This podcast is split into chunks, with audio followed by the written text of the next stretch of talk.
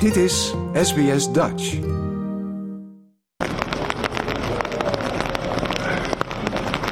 Het zijn beelden die iedereen zich nog wel kan herinneren. Inwoners van Lismore gingen vorig jaar met hun eigen tinnies op pad om hun buren te redden van het hoge water. Hulpdiensten konden de hulpvraag niet aan. Terwijl de stad herstelt van de catastrofale overstromingen, zegt de burgemeester van Lismore, Stephen Creek, dat hij nog steeds nieuwe dingen leert over de ramp. We're hearing now that some of our flood warning systems, our rain gauges, were damaged in the 1974 flood and haven't been upgraded or improved. Uh, so that's unbelievable to think that we live in one of the wealthier countries in the world and we can't even keep our our residents safe. So it really has been an, a debacle. Communities waren niet goed geïnformeerd en tijdens de nasleep werd bekend dat enkele belangrijke overstromingsmeters niet werkten of niet werden onderhouden. Volgens de federale minister van Milieu, Tanja Plibersek, waren de meters geen onderdeel van een uniform systeem. In fact, there are 1,400 flood gauges owned by 41 different councils. Some of the flood gauges are owned by different organisations, private organisations, or individuals. They don't talk to each other. Many of them are very old, uh, they're at the end of their useful life. Uh, many of them are not working properly, the readings are inconsistent. They're just not good enough. Ook Queensland werd vorig jaar zwaar getroffen door overstromingen. Het nieuwe systeem krijgt de hoogste prioriteit, waarbij de federale regering 50% van de kosten voor haar rekening neemt en de andere helft betaald wordt door de staten. Alison Smith van de Local Government Association of Queensland is blij met het nieuwe plan. Local councils right across Queensland have been calling for this announcement for years.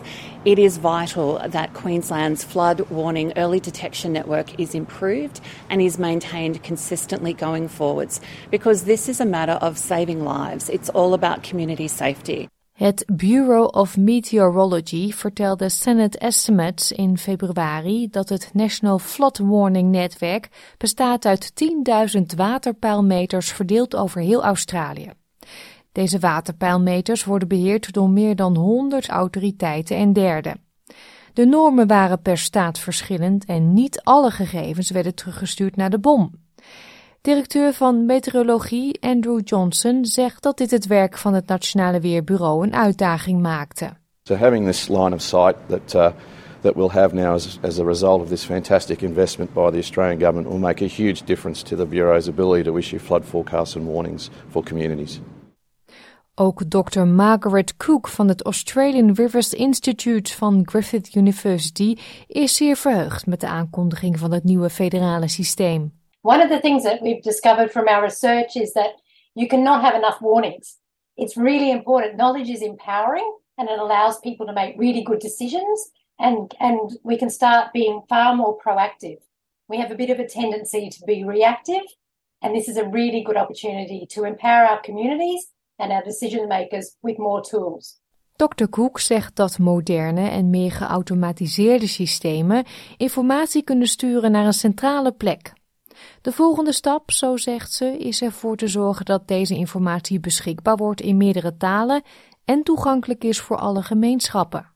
Our communities, some of the communities have lived in these areas for a long time, so they've got embedded knowledge. But a lot of people coming to Australia now are not native English speakers. And so when you get warnings on the news, they don't always help. So the next step, I think, is to work with all of our communities in their native tongue to help them understand what this gauge actually means. Woordvoerder Emergency Management van de oppositie, Perrin Davy, noemt de aankondiging een welkome stap en zegt al langer te pleiten voor het upgraden van het overstromingsmeternetwerk.